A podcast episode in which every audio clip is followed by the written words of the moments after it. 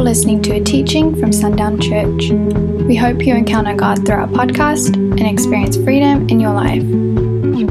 The following audio is from our ordination service for Pastors Parker Latimer and Victoria Garza. Due to the personal nature of this ordination, the Council's prayers were not recorded, though the Council's closing remarks are included. We thank you for being a part of this unique opportunity. Good morning. Welcome to this pastoral ordination service. First time I've said that in 12 years.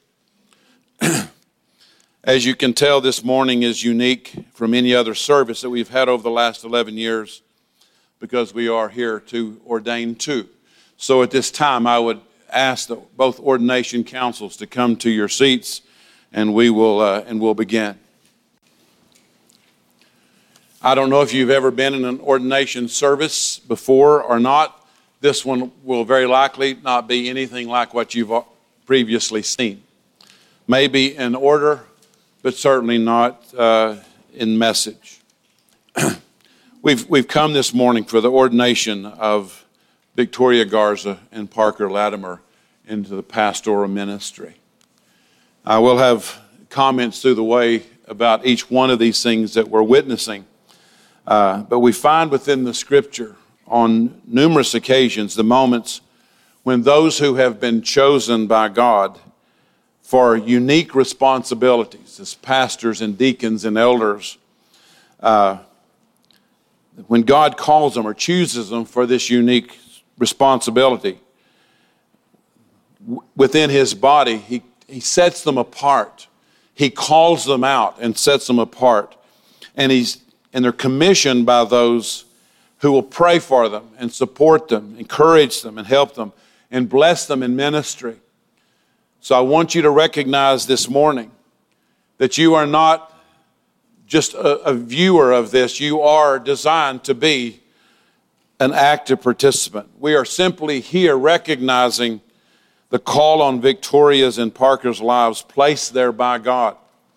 Only God can choose, and only God can establish a person in the role of pastor.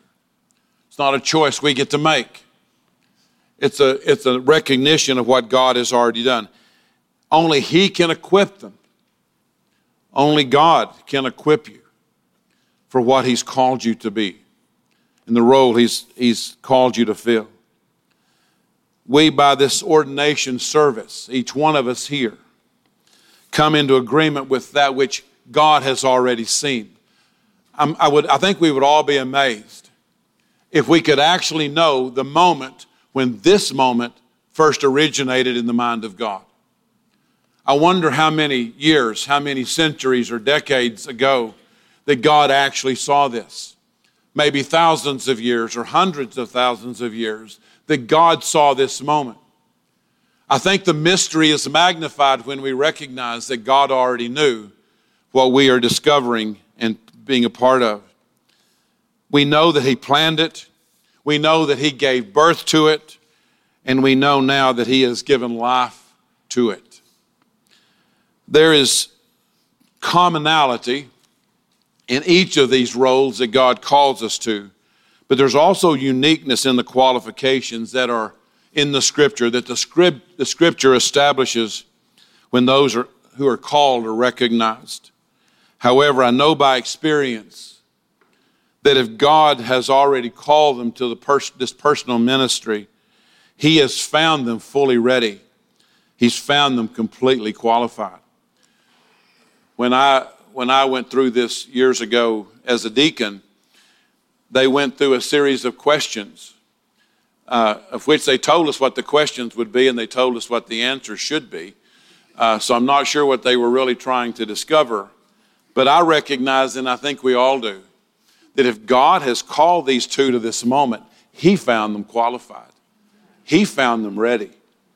And so I don't have to wonder. I don't have to question them.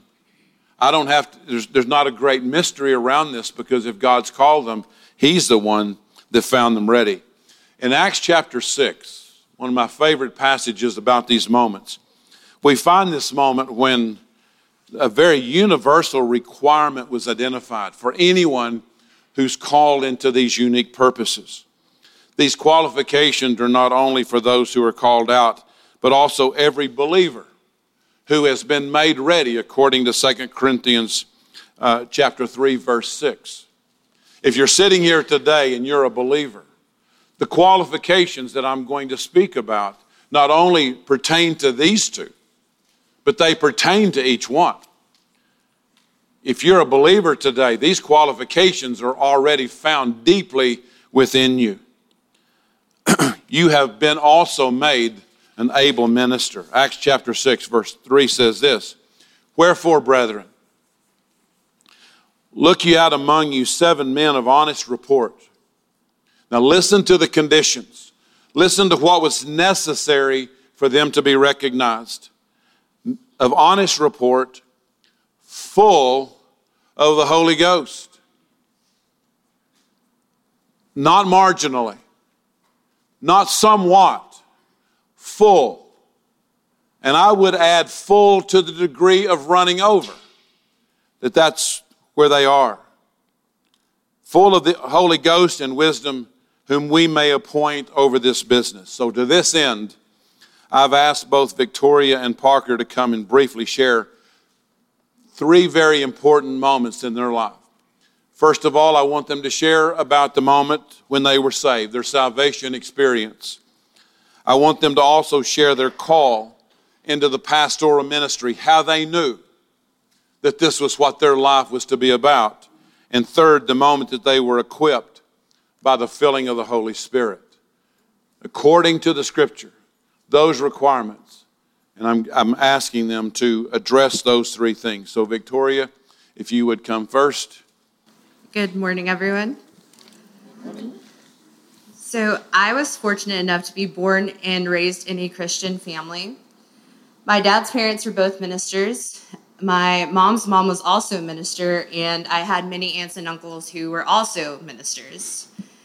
So church was something we were heavily involved in, but eventually it had to be more than just an extracurricular activity. It had to become something personal. So through talking with people and eventually developing my own relationship with Christ, I accepted Christ as my Lord and Savior and began realizing that maybe there was a call on my own life to be a minister, work in ministry. But this terrified me because at some point in my life, I started viewing people behind the pulpit as people with power, and it was something I wasn't really interested in. I was terrified of it, and I was scared of stepping into that role. After being saved, I had plenty of people tell me, well, this is something you should consider, Max being one of those people. And he knows I kind of would tell him, no, that's not for me. But I just kept hearing this over and over. But the summer before attending Baylor, I had this moment of realization of this is something I have to do, something that God has put on my life, and it's something I can't run away from anymore. So I looked into Baylor's ministry guidance program and decided as an undergrad, this is a program I want to be involved in.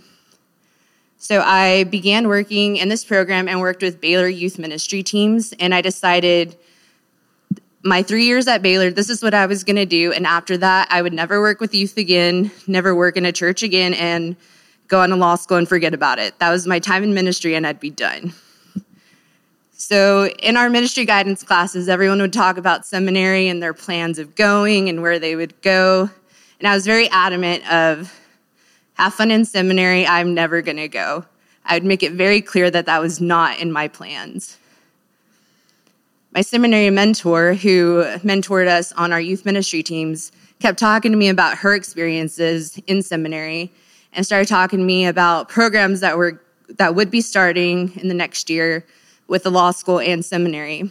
So I spontaneously decided to attend our seminary's preview day, then decided I need to submit an application. I started attending seminary that next fall.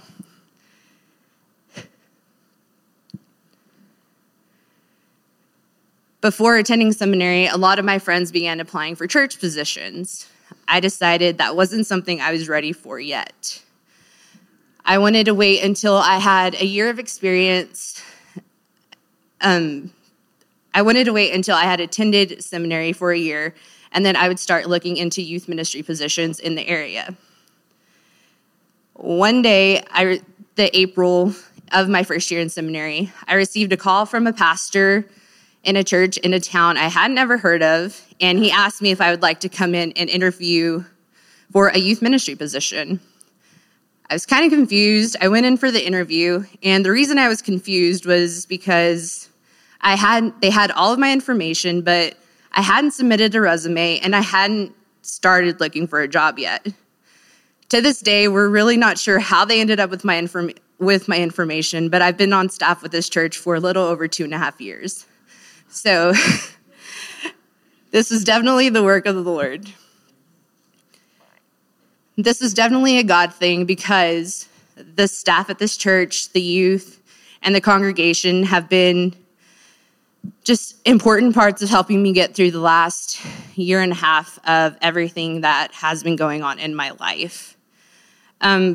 Most of you know, in January of 2018, I was diagnosed with Miller-Fisher syndrome, a rare nerve disorder that completely paralyzed my face, caused issues with walking, with talking, with swallowing, with all sorts of different things, and just disrupted my life completely. I spent about a month between hospitals and inpatient rehab and just had so many scary moments in between these different transitions. This was and continues to be one of the hardest things I've ever had to experience in my life, but it has also taught me so much, and I believe has been vital in preparing me for this moment today. Sorry. There was a moment in rehab where things got so bad and so scary, and I was getting ready to be transferred to a bigger hospital, and I just could not make sense of the situation because I knew I had been called, but I was having problems talking, couldn't walk, I couldn't see.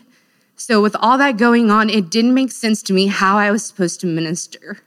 How do those things work together as one? So I just had this conversation in desperation with God. How are these two things supposed to work out? What are you doing? And honestly, I've never had to experience surrender in this way before.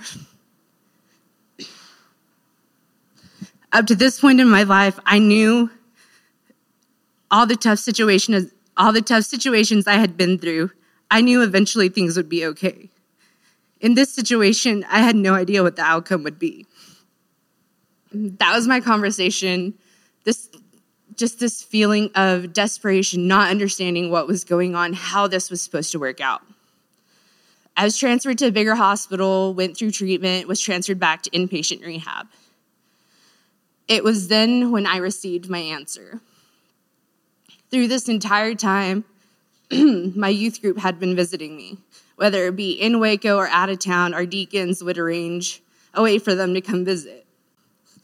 Whether they were wreaking havoc on the nurses in the neurology unit or accidentally running me into doors on the rehab floor, they were always there. God constantly had me surrounded by people I loved.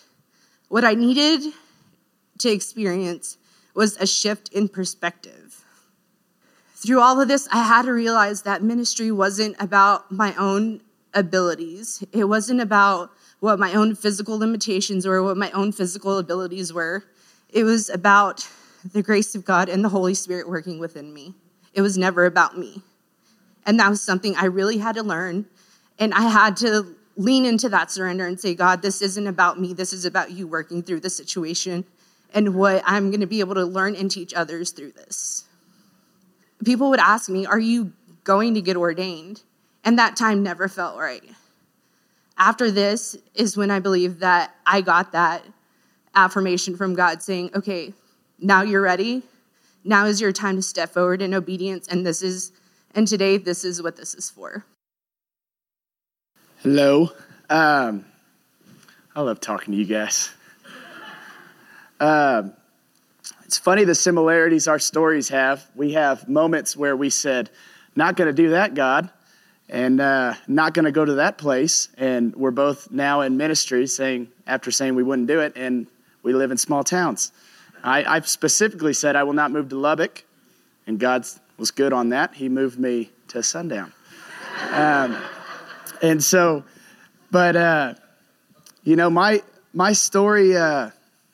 My story didn't gain any clarity until I came out here.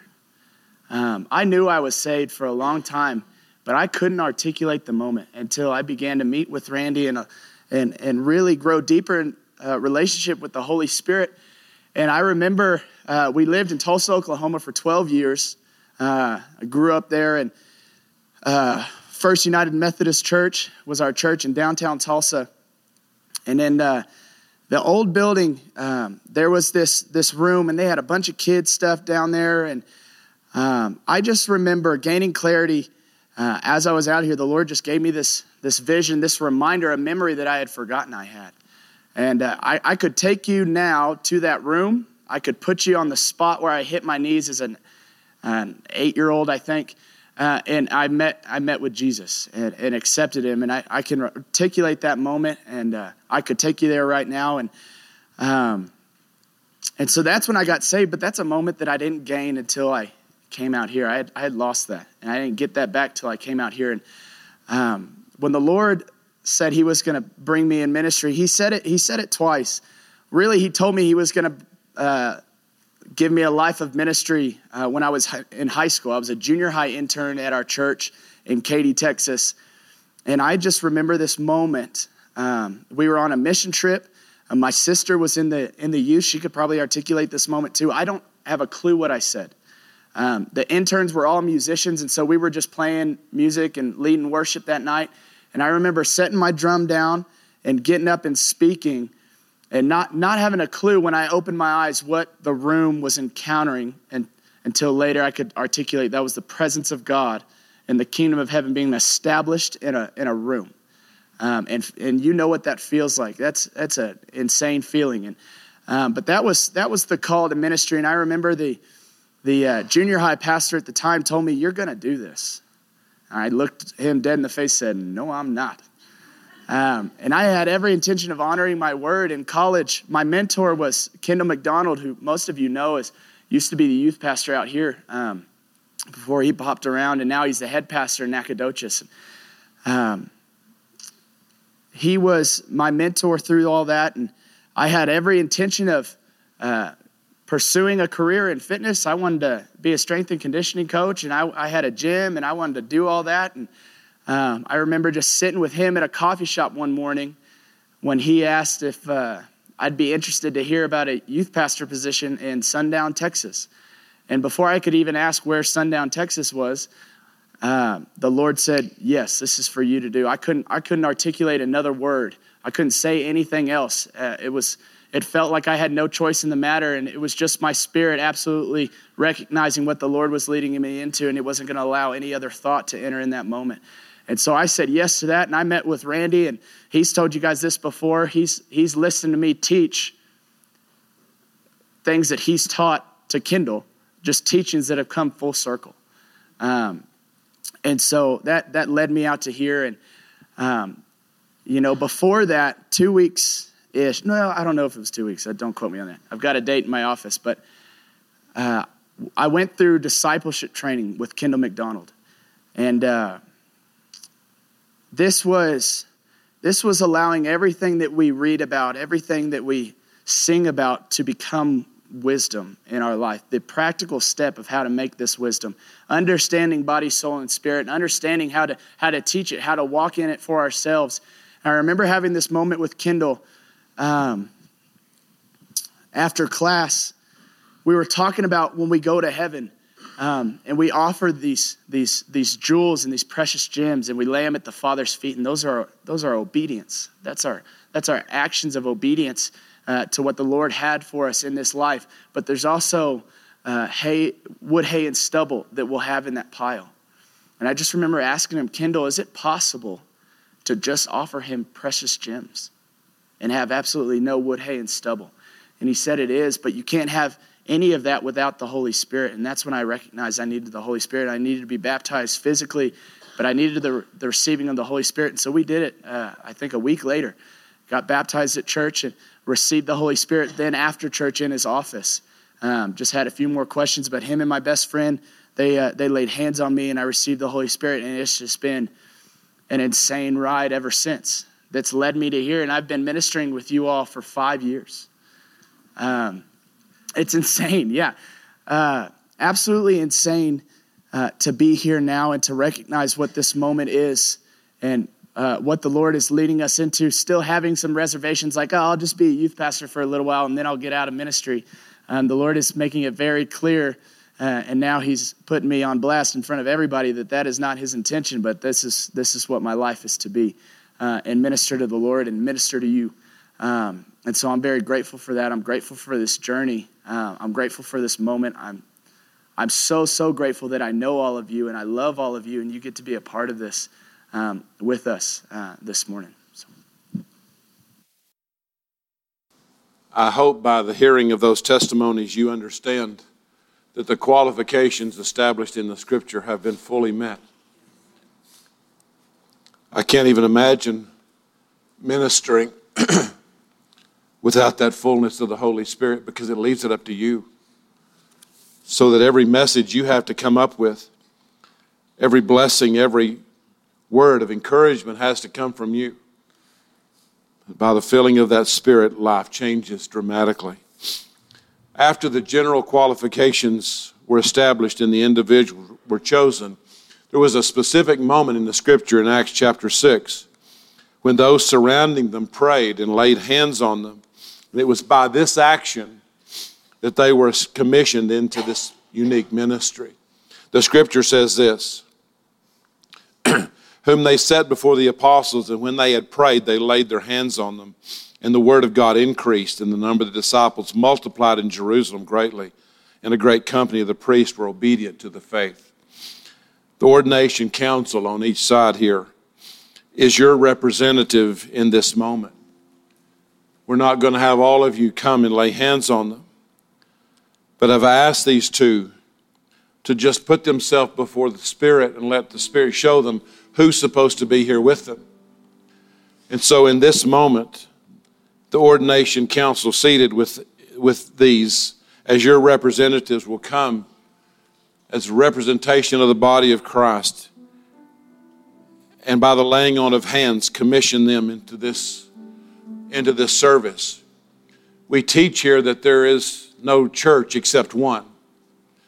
That we here, connected to all believers everywhere, are the church that God established.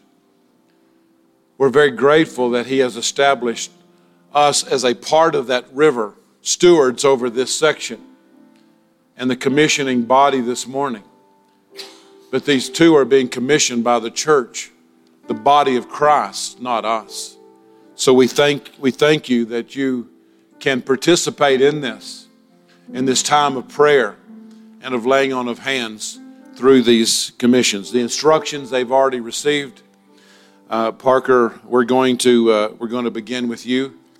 So Sarah, if you and Liam would take this opportunity. I want to speak over Parker. I'm Jacob Latimer, the father. Public speaking, number one on my list of things not to do in life. So here I am. But as I was thinking about this yesterday, these are words that I need to hear as well. And maybe there's others that need to hear this also. I want to touch briefly, Parker, on your faith, on your characteristics, on your identity, and then on your future. And I remember Tulsa. I remember Bible Blast, Bible Biz. I remember all that we did there. And I remember you growing up in your parents' faith. And I remember you getting to the point where you had questions and having to rumble through those questions so that the faith became your faith and not ours anymore. And that's where you are. And that's why you have such a strong foundation, because it's not us anymore. This is you. This is you and God, not you through us to God. And I love that you don't want to know more about God. You want to know God more. And that is huge. That's what's kept you afloat as you've made some less than stellar decisions while you were in college. But it's just, it's amazing that faith walk that you've had, of how you've come to where you are today. And it's just been an amazing journey to be a part of it. I want to talk about your characteristics briefly. You have a magnetism. You just draw people to you. And that could be good or that could be bad. But you also have charisma, which means people want to come to you and they want to stay around you. And you're an influencer. And that is beyond the identity of Redeemer. That is also a gift from God. And so that is part of the ministry that he has for you, is to draw people in to him through you. And then your identity, Parker, of Redeemer. As we've talked about over family meals together over Christmas, I mean, how many families know who they thought they were and who God calls them to be? And that is phenomenal. And God calls you Redeemer. And because you're Redeemer, he's using you to pull people from the fire. He's using you to set the captives free for his glory. You're also a father and a husband. And as that identity, because of that identity, you set the standard. And you're leaving a legacy of truth, a legacy of humbleness, a legacy of courage and fortitude, and a legacy of joy, and just keeping those around you close. You love your family fiercely. It's something we've always done. And that is a standard, and that is a legacy that you are also carrying forward as a father and a husband. As a leader, because you're a leader, you are respected. And because you're a leader, you're inspiring. And because you're a leader, you are an influencer. And if you ever forget that that is also a gift from God, you will lose that gift. So always stay humble in your leadership, knowing that it's God who's using you for that purpose. And as a son of the Most High God, a son of Jacob and Sarah, you are valued. And you are deeply, deeply loved. And you were never, no matter where you are, no matter what you're going through, you were never alone. We will never turn our backs on you. God will never turn his back on you. And I love what Randy said earlier about God qualifying you. So that way this doesn't come from us. This isn't from Randy. This isn't from your mom and I. This isn't from your family. This is from God. God qualified you. And God will equip you. And so for your future, continue to be obedient. Continue to seek the Lord. Continue to seek his voice. Continue to seek his will. And continue to allow him to walk out his purpose in your life. And let's see what wonderful things you do for his glory. Victoria, so I was praying over you this morning. Just kept going, all right, Lord, what is it? What is it? And he kept showing me anointing your eyes, your ears, and your feet.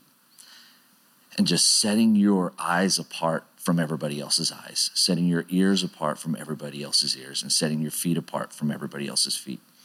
And I just began to go, Lord, what does that mean? What does that mean for her?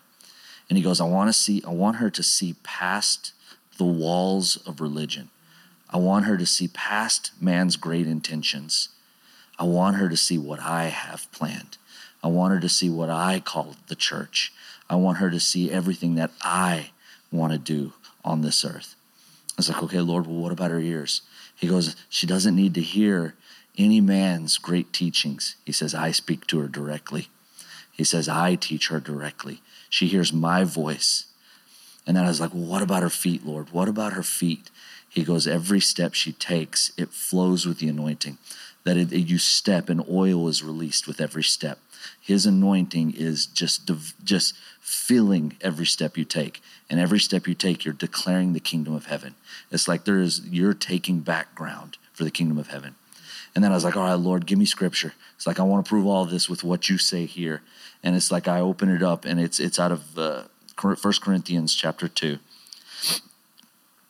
And the key verses for me is verse 9. It says, but just as it is written, things which eye has not seen and ear has not heard, and which have not entered into the heart of man, but all that God has prepared for those who love him. It says, for God revealed them through the Spirit, for the Spirit searches all things, even the depths of God. It says, for who among men knows the thoughts of a man, except for the spirit of the man, which is in him? Even so, the thoughts of God no one knows except the Spirit of God. It says, now we have received not the spirit of the world, but the Spirit who is from God, that we might know the things freely given to us by God, which things we also speak, not in words taught by human wisdom, but those taught by the Spirit, combining spiritual thoughts with spiritual words. So I'm going to pray over you one more time. Is that okay? Father God, I just come before you, Lord, and I'm thanking you for this moment where Victoria sees fully who you've called her to be. And Lord, that the steps that follow, Father God, are the steps that you have declared, Father God, yours. That, Lord, that she sees the path that you have in front of her. And, Father God, she just begins to just march forward, Lord, in almost a military style that, Lord, just such a bold confidence that she has been trained fully for what comes next, Father God. And, Lord, I'm asking that you would just release fire over her, that everything she speaks, everything she teaches, everything she does, Lord, that just the fire of heaven would be released.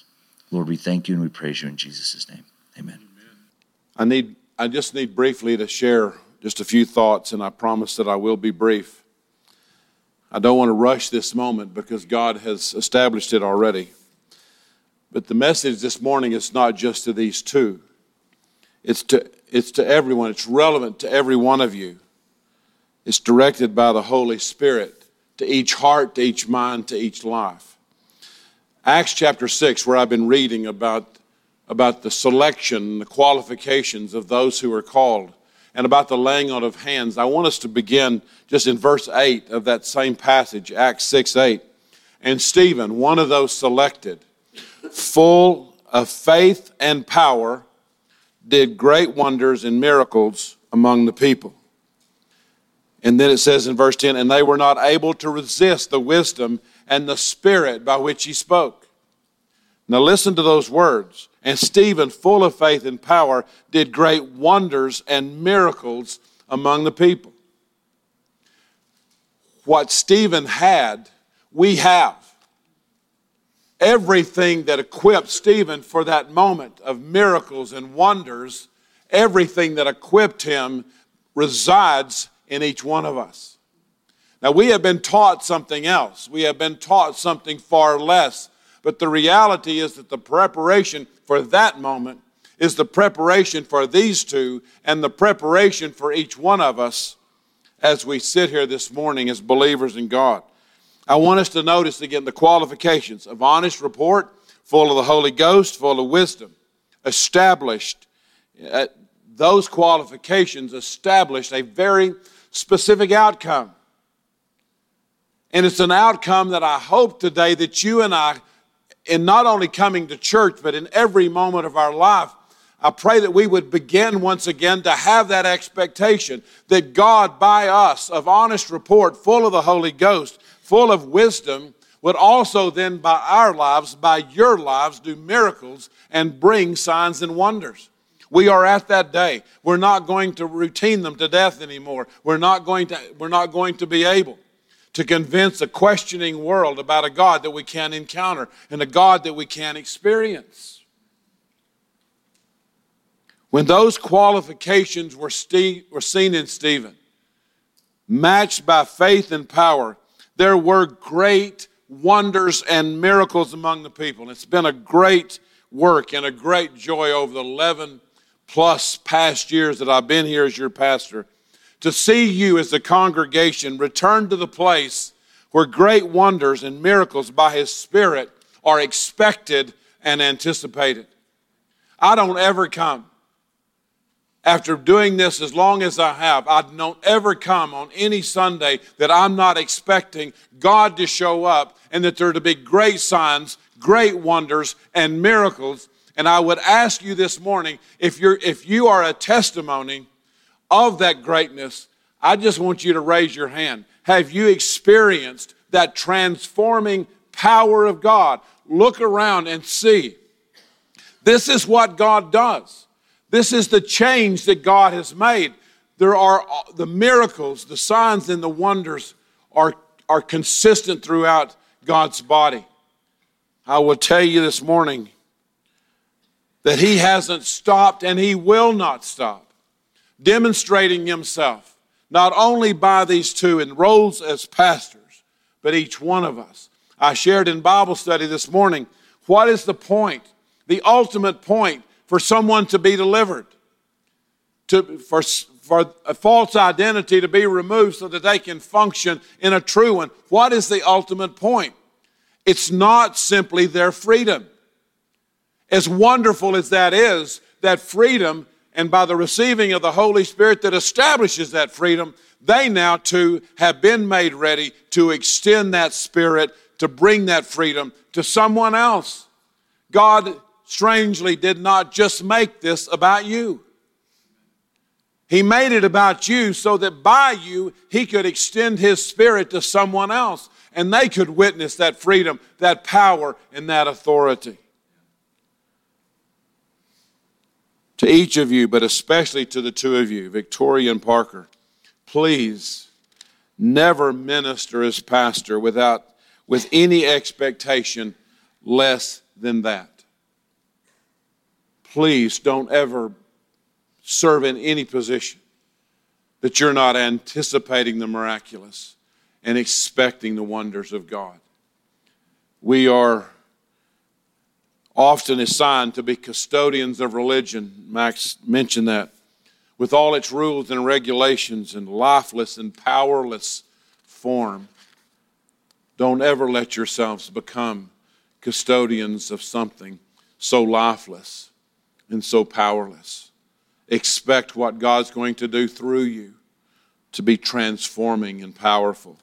The call of this body, as Jay explained last week, and again, I would encourage you to go and listen to that message, is the release of God's breath over the dry bones of Ezekiel 37. I'm just going to mention that quickly because it's just amazing to me for God to say to Ezekiel, I want you to prophesy, because He's looking at this valley, and it's nothing but dry bones. And these bones, as Jay mentioned, are not skeletons laying together in neat form. These are just dry bones scattered across the valley. And God says, I want you to prophesy that these dry bones would come back together. So He prophesies it with a bit of hesitation, as you would expect. And before His eyes, these dry bones begin to come back together and form skeletons. And then God says, I want you to pray. I want you to prophesy that the muscle will return to those bones. Now, can you imagine watching this, observing this? Because now these skeletons are beginning to have muscle on them again. And He says, I want you to prophesy that there would be skin on these bones. And that life would return to these bodies. And He prophesies it. And this army, this fallen army, dead long enough that the bones were dry, this army stands in that valley. But He says they're fully alive, but they still see themselves as dead. That is the status of what religion will give you. Typical church gives you a body that's alive, but still processes life as if they were dead. And God said, commissioned over this body, because He said, in the fourth place, I will breathe breath into them, and they will know that they are alive. They will be an army ready again. You are commissioned by this body, this part of God's family. Why here? Why now? Why this moment? Because you are equipped, along with the rest of us, but particular in this role to breathe that breath of life into an army that's alive but sees themselves as dead. You can bring nothing less. You can expect nothing less.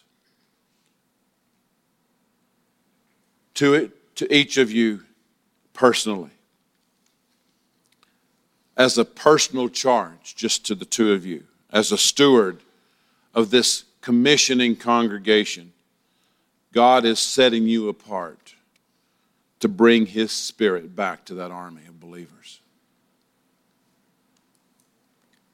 It's so important to see them saved. But what a difference in who we see saved, what it would really look like if those who were saved would ever believe for a second that they were truly alive. The message of the salvation would go as quickly as it could possibly go because those who are saved would suddenly know, absolutely with certainty, that there's a breath that has been breathed into them to restore that which has been lost. I would tell you, bring them back to life. But then, set them free. By His Spirit, set them free. We have watched them be bound as Lazarus coming out of the tomb, still dressed in grave clothes, be busy about the unwrapping and the trappings of death upon a body fully restored. The matter is urgent. The time is pressing.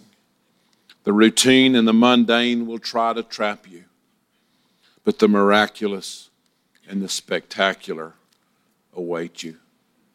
Father, thank you for the commissioning of these two.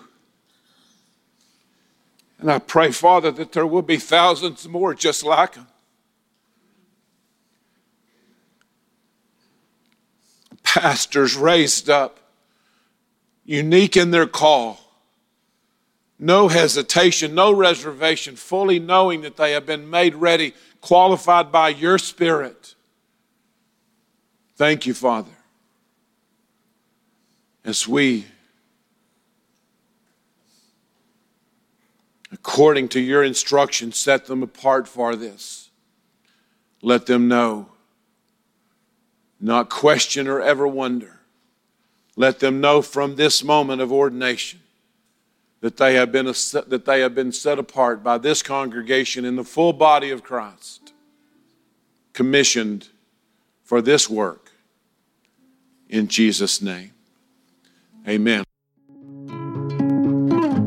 Thanks for listening to this message. For more resources, visit sundownchurch.com.